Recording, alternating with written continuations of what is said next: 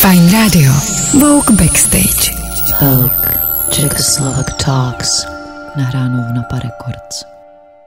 Já vás vítám, moje jméno je Ondřej Lipár, ve Vogue pracuji jako managing editor a dneska jsem tady uh, s Tereziou Klasovou a s Richardem L. Kramárem a budeme si povídat o příloze, která vychází s lednovým vydáním Vogue a, a je to nejenom zápisník, ale je to taky výbor poezie. A Terezy a Richard jsou z toho důvodu, že to jsou jedni z celkem pěti kurátorů z platformy Psí víno, kteří nám pomohli sestavit, nebo nepomohli, oni vlastně připravili výbor ze současné poezie. A, tak já nejdřív bych se rád zeptal, můžete představit Psí víno, co to je za platformu, čemu se věnuje, jak dlouho funguje? Takže v súčasnosti je Psí víno už len plne digitálna platforma venujúca sa súčasnej dal by si povedať, experimentálnejšej poézii a publikujúca aj videá nejakým intermediálnym spôsobom pracujúce s poéziou. Myslím si, že založené bolo niekedy v 90. rokoch, ale možno ma Richard opraví presným dátumom. Na začiatku to bol Petr Štengl, že? To sú také trápne teraz momenty. To sú ticha. trápne momenty, pretože by sme si to mali presne nájsť. do konca našej spoločnej kolektívnej úvodnej eseje, kde sa dočítame práve tak ako budúci čitatelia, že jako literární časopis vycházelo od roku 1997 ve Zlíně, takže 90 jsme trafili poté v Praze. Možná jenom přibližme tu, jakoby tu modernější historii, nebo jak, jak vypadá ta platforma teďka? Jste jenom digitální? Kolik lidí tam funguje jako kurátoři? Kdo tvoří nějaký jakoby jádro týmu? Ešte asi k tej podobe tej platformy mm-hmm. e, sú webové stránky, a potom ešte e, veškerý ten obsah je zdieľaný aj na facebookovej stránke, ktorá nejako komunikuje potom. Ešte na Instagrame. A ešte na Instagrame. Takže e, primárne akoby ten časopis, ktorý bol predtým papierový, tak od roku 2018 sa transformoval potom v tú, v tú webovú stránku, ale nejaká tá akoby aktívnejšia komunikácia s tými čitateľmi prebieha cez tie socky.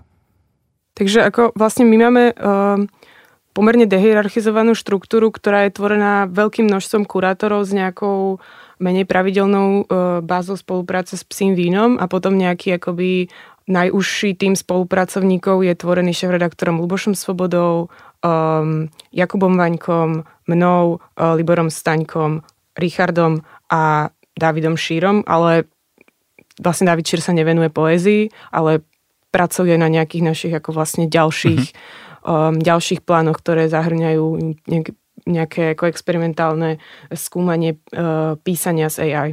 Já když si vzpomenu na své první setkání s psím vínem, ještě v té tištěné podobě, ještě jako s časopisem, tak eh, to pro mě vždycky bylo médium, které se věnovalo jako mladé poezii. Nějaké jakoby začínajícím autorům, ať byli jakéhokoliv věku, ale vlastně někomu, kdo je spíš na začátku té cesty a taky jsem měl pocit, že to vždycky byla platforma, která opravdu objevovala, že pro mě to bylo jako zdroj nových podnětů v literatuře.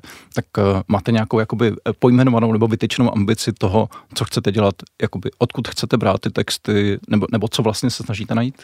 Ja asi môžem odpovedať skôr za seba, Eh, to, čo ja sa snažím nejako prezentovať, či už eh, ide o preklady, ktoré som robil pre Psi víno a texty, ktoré som vybral, alebo texty, ktoré som vybral aj teraz do tej prílohy Vogue, tak eh, sú vždycky nejakým spôsobom centralizované okolo queer osôb, queer identity mm-hmm. a, a tejto tematiky, ktorá je pre mňa jednak osobná, druhá politická, ale aj zaujímavá literárne, pretože tá queerness nie je len otázka identity, ale vlastne aj nejakého objavovania e, nových spôsobov, ako formovať vzťahy a nie len v spoločnosti, ale treba aj v rámci textu, jazyka a takýchto vecí, takže pre mňa by to bolo toto.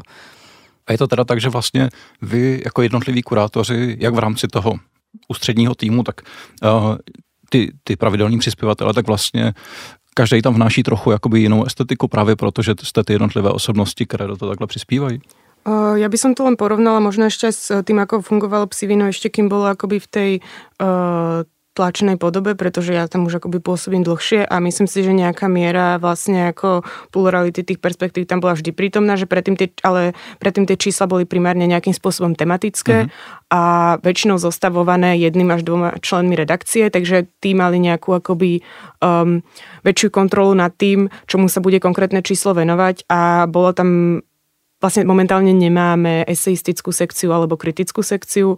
Do budúcnosti by sme sa k tomu opäť radi vrátili. V súčasnosti by som to porovnala tak, že vlastne uh, väčšina kurátorov má pomerne veľkú voľnosť v tom, uh, akým témam sa budú venovať, aké typy textov vyberú, či sa budú venovať prekladovej literatúre už zabehnutejších, ale napríklad akoby v českom kontexte neznámych mm-hmm. autorov a autoriek, či budú naopak sa venovať uh, začínajúcim miestnym autorom a autorkám, uh, Nemyslím si, že všetci kurátori majú pre seba nejak formulovanú tému. Uh-huh. Myslím si, že v tomto ohľade je to veľmi voľné, že my vlastne nevyžadujeme od jednotlivých kurátorov a kurátoriek, aby nejakým spôsobom akoby predstavili svoju kurátorskú víziu a ďalej ju nejak ako ucelene um, nepremenujúc sa naplňovali, že v tomto ohľade je to vlastne veľmi spontánne a keď už uh, niekto z tých kurátorov uh, s nami nadviaže spoluprácu, tak si vážime ich perspektívy a vážime si aj to, či považujú za, za dôležité akoby mať nejaký program alebo naopak uh, to ponímať intuitívnejšie. Um, za seba môžem povedať, že ja sa primárne venujem prekladom anglickej a, anglickej a nemecky písanej literatúry, uh, textom, ktoré nejakým spôsobom pracujú s nejakou intersekciou ako vedy, technológie, písania, prípadne presahu k nejakému akoby spirituálnemu priestoru v poézii. Takže teda ako poézii, ktorá preskúmava nejaké oblasti, ktoré možno nie sú Česku a na Slovensku až tak ako uh, prevalentne s tou poéziou asociované. Zameriavam sa na autorov a autorky, ktoré tiež nejakým spôsobom napríklad tematizujú nejaké zážitky s traumou, zážitky s násilím, um, men, určite do menšej miery ako Richard, ale tiež som sa snažila dávať uh, priestor aj uh, hlasom tematizujúcim queerness, uh, queer autorom a autorkám a tiež nejaké ako anarchistickej poézii, ktorá myslím si v českom kontexte nie je vlastne tak akoby rozšíreným žánrom, neviem, či to mm-hmm. nazvať žánrom, a nestretla som sa, a to môže byť aj akoby nejakou možno mojou e, nevedomosťou, ale nestretla som sa ani pri snahe hľadať nejaké vlastne preklady um, nejakých ako autorov tohto smerovania uh, väčšinou som ich ako nenašla. Takže keď som prekladala napríklad texty z Commune Editions um, od Joshu Clovera, um, Shona Bonnyho alebo Chini Marielo, tak e, to boli za každým vlastne jedny z prvých slovenských prekladov. Myslím si, že takmer všetci autori, ktorých som prekladala, boli prvé slovenské preklady, takže sa vlastne snažím nie až tak sústrediť možno na mladých miestnych autorov, ale sústrediť sa na autorov a autorky, ktoré v našom kontexte nie sú prekladané mm-hmm. a nejak ako vlastne objavovať tú svetovú literatúru v preklade pre miestnych čitateľov a čitateľky. Lednová Vouk má jako hlavní téma volbu. Eh, snažili jsme se tam v textech nějak reflektovat to, jak se lidé rozhodují, podle čeho a velký materiál v tom čísle tvoří fotky kandidátky na prezidentský úřad Danuše Nerudové. Ta se objevuje na dvou ze třech obálek. Já vím, že vy jako eh, tým, který dával dohromady tu eh, poetickou přílohu, jste vlastně o tomhle tom nevěděli, šlo, šlo to mimo vás posouvá to pro vás význam, význam toho výběru někam jinam, nebo uh, ovlivnilo by to třeba to, jak jste ty texty vybírali, nebo jak jste o tom výběru uvažovali? Ak by to bolo na mne, tak ja by som tú prílohu neprikladal k číslu, ktoré má na obálke e, kandidáta na prezidenta alebo kandidátku ľubovoľného. Asi tu nejde o to, že je to, že je to pani Nerudová, ale ja osobne ešte teda aj, aj ako Slovák, aj ako kurátor eh, nemám záujem a nepripadá mi miestne sa nejako angažovať v kampani za eh, ľubovoľného prezidentského kandidáta. Takže by mi to prišlo vlastne také zavádzajúce, keby som mal, keby som mal na výber. Takže vlastne vzhľadom na celý ten proces, kedy sme o tomto vlastne ako neboli ako, ako redakcia alebo ako nejaké kurátorské jadro psíhovina vopred informovaní, tak je veľmi ťažké povedať, ako by sme k tomu boli bývali, pristupovali, keby sme to boli bývali vedeli. Uh, myslím si, že by to do značnej miery transformovalo ten proces a je vlastne dosť možné, že by ten proces možno ako neprebehol, predovšetkým pretože myslím si, že ako psi výnos sa profilujeme ako apolitický projekt do tej miery, že by sme určite nevyjadrovali podporu nejakému e, českému kandidátovi alebo kandidátke za prezidenta, teda nielen českému, ale aj inému. Tiež vlastne je tam rovnaká rovina ako u Richarda prítomná. Ja som občan Slovenska, nemám možnosť voliť v Česku, takže na vlastne tiež úplne osobnej rovine pre mňa nedáva zmysel podporovať nejakého českého kandidáta alebo kandidátku.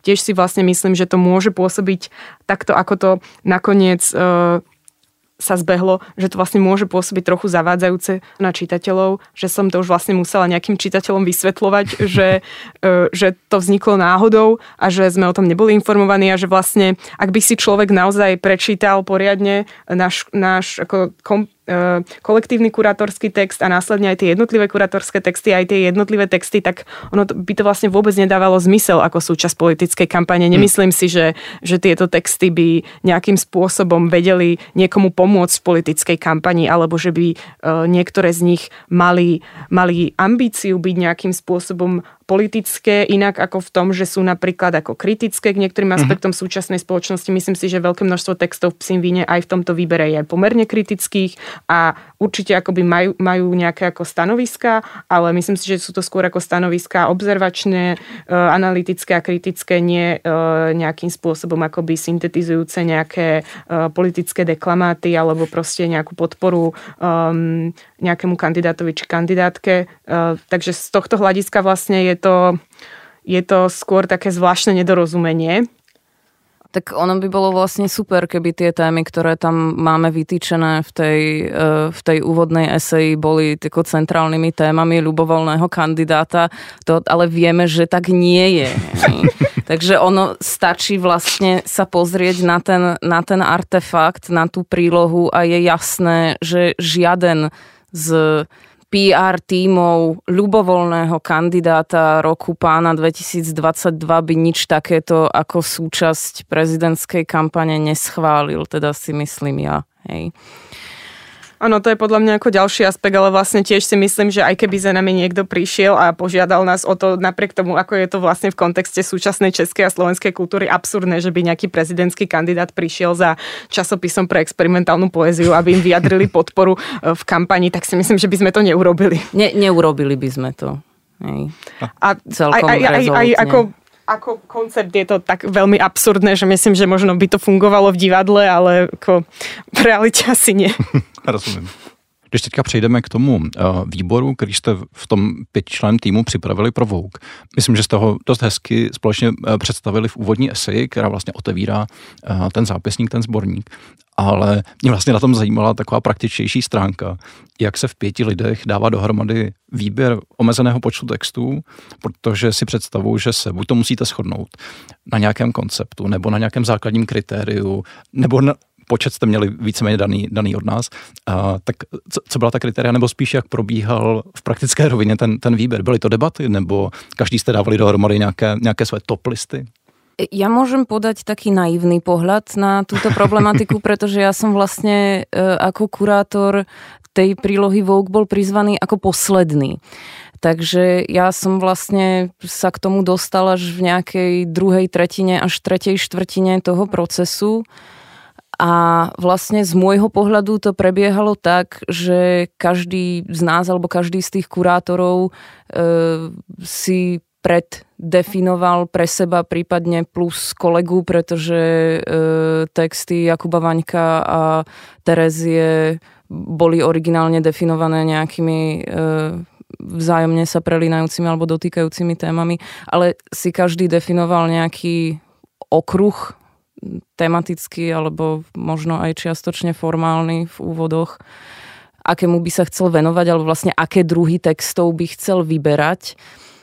A potom vlastne každý si vyberal tie texty viac menej sám a ja si myslím, že to, že sa to v konečnom dôsledku tak pekne e, zišlo, bol zásah ťažko povedať čoho. Ale myslím si, že to bolo založené skôr tak ako na vzájomnej dôvere k tomu, že uh, ak niektorý z kolegov vyberie niečo, čo by niekto iný považoval za úplnú blbosť, tak bude ešte čas a možnosť sa k tomu nejako vyjadriť, ale skôr to prebiehalo tak, že najskôr bol realizovaný ten, ten osobný výber, potom sme to videli ako celok mm-hmm. dohromady, potom sme spolu písali tú tú úvodnú esej, takže vlastne nejaká tá voľnosť e, výberu a rešpekt k tomu, čomu sa ten jednotlivý kurátor chce venovať, ktorá funguje vlastne aj pri pripravovaní tých jednotlivých príspevkov pre, pre tú platformu Psihovína, tak bol zachovaný aj v tom, ako,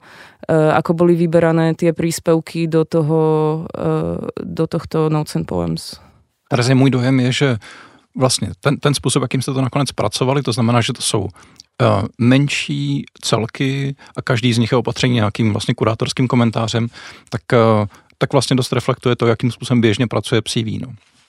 Ano, ano.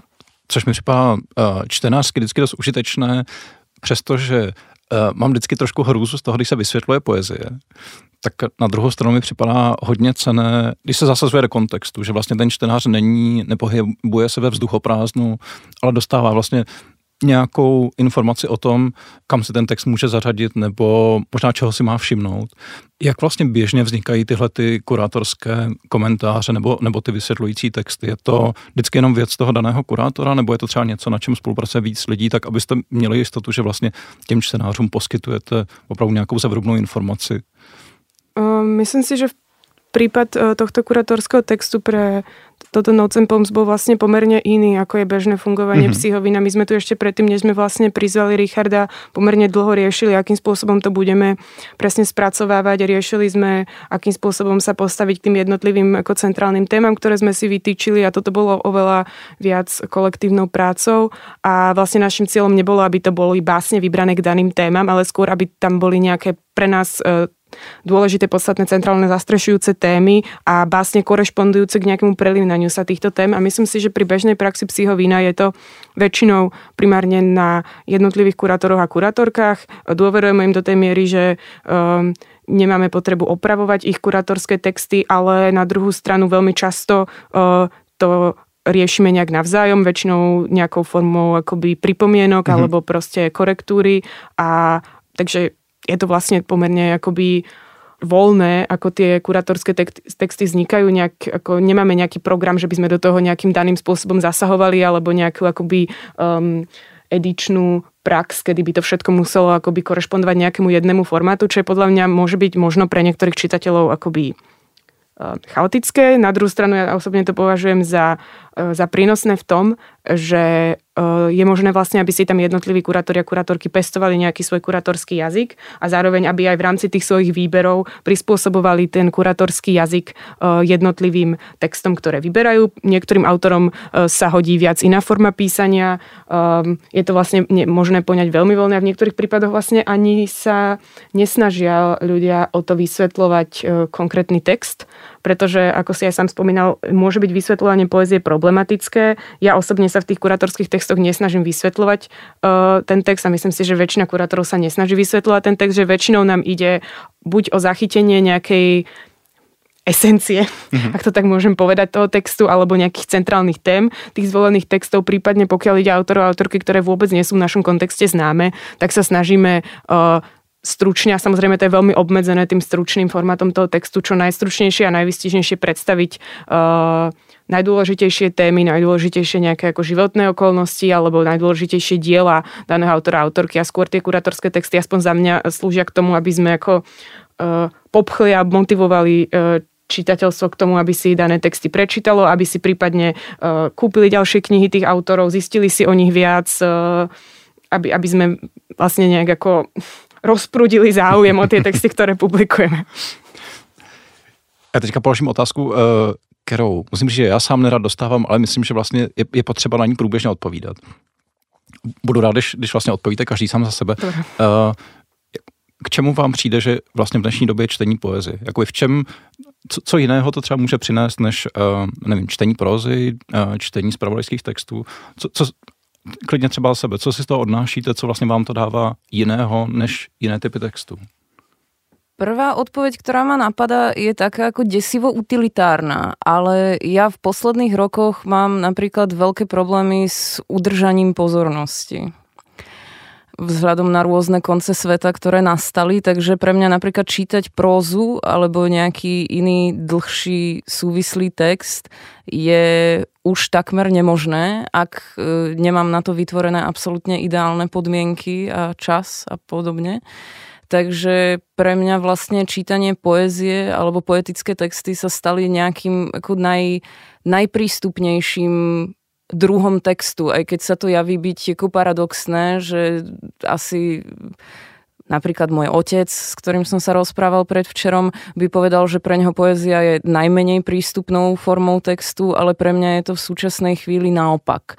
Že pre mňa ten často ako kratší formát, e, fokus na detail, práve nejaká práca s imagináciou, nejaký menší dôraz na to, že e, musím interpretovať e, racionálne a podobne. E, pre mňa tie poetické texty vlastne činí asi najtransparentnejšími a naj ako, užívateľsky priateľskými z toho, čo je obecne dostupné, takže možno pre mňa aj toto môže byť odpoveď. Mm-hmm. No. Teraz, jak, jak, jak to vnímáš ty? Ja osobne mám pomerne aj vzhľadom na moje predchádzajúce štúdium veľkú nedôveru k naratívnym textom a naratívnej próze. Takže pre mňa je to nejaká asi, ako keď sa e, mám e, obracať smerom ako k nejakej vlastnej čitateľskej alebo autorskej skúsenosti, tak pre mňa je to vlastne nejaká ako forma alebo možnosť vymaniť sa z nejakého ako diktátu príbehu alebo z potreby toho, aby vlastne narratívy nejakým spôsobom komunikovali Eh, na základe nejakých ako vopred daných narratívnych foriem nejaké očakávané výsledky a nejaké očakávané dramatické zvraty. Veľké množstvo prózy je, pre mňa vlastne v niečom veľmi násilný smerom k čitateľovi. A mm, násilným nie je správne slovo, ale vlastne, že považujem za niečo možno hmlistejšie a v niečom podobne, ako povedal Richard, oveľa transparentnejšie formálne postupy súčasnej poézie, ktorá nemyslím si, že by sa uchylovala do takej miery k nejakým ako zaužívaným narratívnym postupom ako próza. Próze častokrát e, vlastne pokiaľ sa dostanete k reflexii daného príbehu, je veľmi ťažké zostať emocionálne ponorený e, v texte. Takže aby som sa ešte ako vlastne dostala k nejakému ako možno obecnejšiemu, obecnejšiemu zdôvodneniu podstatnosti čítania, písania poezie, alebo toho, prečo to môže byť ako pre ľudí zaujímavejšie a prístupnejšie, tak si vlastne, ako som už povedala, myslím, že um, nejaká ako možnosť vymaniť sa tomu diktátu narratívnosti alebo práce s nejakými ako zaužívanými, častokrát emocionálne pôsobiacimi postupmi, vykreslovaním postav a nejakého vlastne ako očakávania vývoja a tejto ako klasickej dramatickej dejovej štruktúry. To je jedna vec, ktorú si myslím, že to môže e, činiť príťažlivejším. Tiež si myslím, že je to text ako priestor, e, priestor pre o mnoho intenzívnejšie a zaujímavejšie prenikanie uh, zvukovej zložky, vizuálnej zložky, uh, narratívnej zložky, ideovej zložky, estetickej zložky, ako vlastne mnohých komponentov toho textu. A čo sa týka nejakého vlastne ako radikálneho potenciálu pre preskúmavanie rôznych hraničných tém, hraničných skúseností, aj uh, keby sme už ako zašli príliš ďaleko možno pre niektorých ľudí a hovorili o nejakom ako liečivom potenciále poézie. Samozrejme tu sa dá diskutovať nad tým, do akej miery toto má nejaká konfesívna próza alebo nejaká akože e, semi-autobiografická próza. E, myslím si, že poézia dokáže komunikovať e, väčšiu škálu skúseností a možno vlastne ako menej explicitným spôsobom ako próza. Takže ponúka väčší priestor pre pre otváranie väčšieho množstva tém, zážitkov, ideí, um, pohľadov, perspektív a tak ďalej. Vy jste ten úvodní esej uh, vlastně pojmenovali nebo jste uvedli výčtem těch hlavních témat. Lyrika, digitalita, ekologie, queerness, intermedialita. Uh, mně je jasné, že do 11 textů se nedá schrnout úplně jakoby veškerá současná poezie. Uh, jsou ještě témata, která sledujete v té současné tvorbě, která se tam nevešla a na které byste chtěli upozornit, která stojí za proskoumání v jiných textech, než je jenom ten výbor? To je veľmi ťažká otázka vlastne. Mm. A dôvod, prečo som sa ja takto strašne zamotala vo svojej predchádzajúcej odpovedi, pretože tých tém, tém je, myslím si, vlastne prehršel. A neviem, ktoré z takých ako najzávažnejších by sme vedeli odporúčiť. Myslím si, že to je do značnej miery záleží na tom, čo, čo komu chýba, alebo čo kto považuje, že by k tomu vlastne ako pridal k týmto témam. Zároveň si myslím, že veľa tém sa vojde do podmnožín mm-hmm. týchto tém, ktoré sme zvolili. Uh, ja len tak ako veľmi náprvu by som povedala, že nejak sme sa tam napríklad nezaoberali témou nejakého ako inštitucionálneho násilia, útlaku, um, aj ako politického násilia, alebo obecne ako násilia, alebo nespravodlivosti, tak myslím si, že toto ako bohužiaľ zatiaľ vždy bola dôležitá téma a neprestáva byť. Takže mm-hmm. toto je jedna z vecí, ktorá si myslím, že um, že je určite dôležitou témou, ktorú treba hľadať a skúmať v iných textoch práve aj preto, že tie texty často môžu mať menšiu šancu na to byť čitateľsky úspešné, pretože mm-hmm. sa proste vracajú či už k nejakým ako traumatickým témam alebo k nejakým ako nepríjemným okolnostiam, niečím, čo si ľudia nechcú, hlavne v súčasnej situácii denne pripomínať. Ale napríklad sme v Psimvíne publikovali uh, výbery textov ukrajinských autorov a autoriek a niektoré historické texty, niektoré vlastne priamo reflektujúcu súčasnú extrémne desivú uh, skúsenosť uh, s vojnou na Ukrajine, takže to by sme ako z kontextu psychovina za seba môžem odporučiť vlastne tieto texty. No podľa mňa je ťažko nájsť tému, ktorej sa poézia nevenuje. Ako ak vezmeme do úvahy nielen ľudí, ktorí sú etablovaní a knižne publikovaní, ale aj ľudí, ktorí vlastne fungujú v priestoroch, ja neviem, Instagramu alebo nejakých literárnych serverov, ktoré ešte stále existujú a pre niektorých ľudí majú veľký význam, tak ako tam je možné objaviť texty naozaj na ľubovoľnú tému. Hej, takže podľa mňa asi, asi nič by som obecne neodporúčal, ale chcel by som vyjadriť nádej v to, že sa nájdu nejakí noví čitatelia poézie práve preto, lebo sa im podarí e, si uvedomiť, že existujú aj e, iní ľudia, ktorých zaujíma trebárs, ja neviem, kutilství mm-hmm. a mhm. píšu básne mm-hmm. o kutilství alebo o love kaprov alebo o ako intersekcii lovu kaprov a inštitucionálneho násilia. Ono naozaj tam sa zme, zmestí všetko. A to možno je ako taký ešte oslý mostík späť k tej otázke, ako prečo čítať poéziu a prečo je poézia relevantná, no pretože reaguje na úplne všetko. Ja som, naozaj mám pocit, že ja som doteraz čítal básne, ktoré boli o úplne všetkom že ako, ešte som sa nestretol s tým, že by nejaká téma nebola reflektovaná. Ako, ja k tomu teraz pristupujem tak ako trochu zľahčujúco, tým nemyslím, že by niektoré témy neboli tabu, alebo že by nebolo ťažšie s nimi pracovať. To, ako, to je pravda, že napríklad ako témy traumy alebo nejakého inštitucionálneho násilia sú niečo, čo možno v tej poézii sa objaví, ale potom uh, reakcia nejakej čitateľskej alebo kritickej obce môže byť nepríjmajúca, povedzme láskavo ale čo sa týka číro toho dosahu a tej škály tých tém, tak si myslím, že nie je nič, čím by sa poezia nebola spôsobila zaoberať. To je jeden z důvodů, proč eh, mě pořád baví a pořád se k ní vracím. Já vám moc děkuji, že jste dneska přišli. Eh, děkuji, že jste společně se svými kolegy připravili ten, ten výběr z poezie. Um, posluchačům uh, jenom vzkazuji, že budeme rádi, když nám pošlete nějaké reakce na vaše čtení těch textů a co s vámi dělají, co vás vyvolávají. A budeme se těšit příště na poslech. Uh, připomínám, že ten výbor vychází jako příloha lednového vydání Vogue. Díky. Děkujeme. Vďaka. Nezapomeň dát odběr a hlavně poslouchej. Poslouchej. Fine Radio. Poslouchej online na webu fajnradio.cz.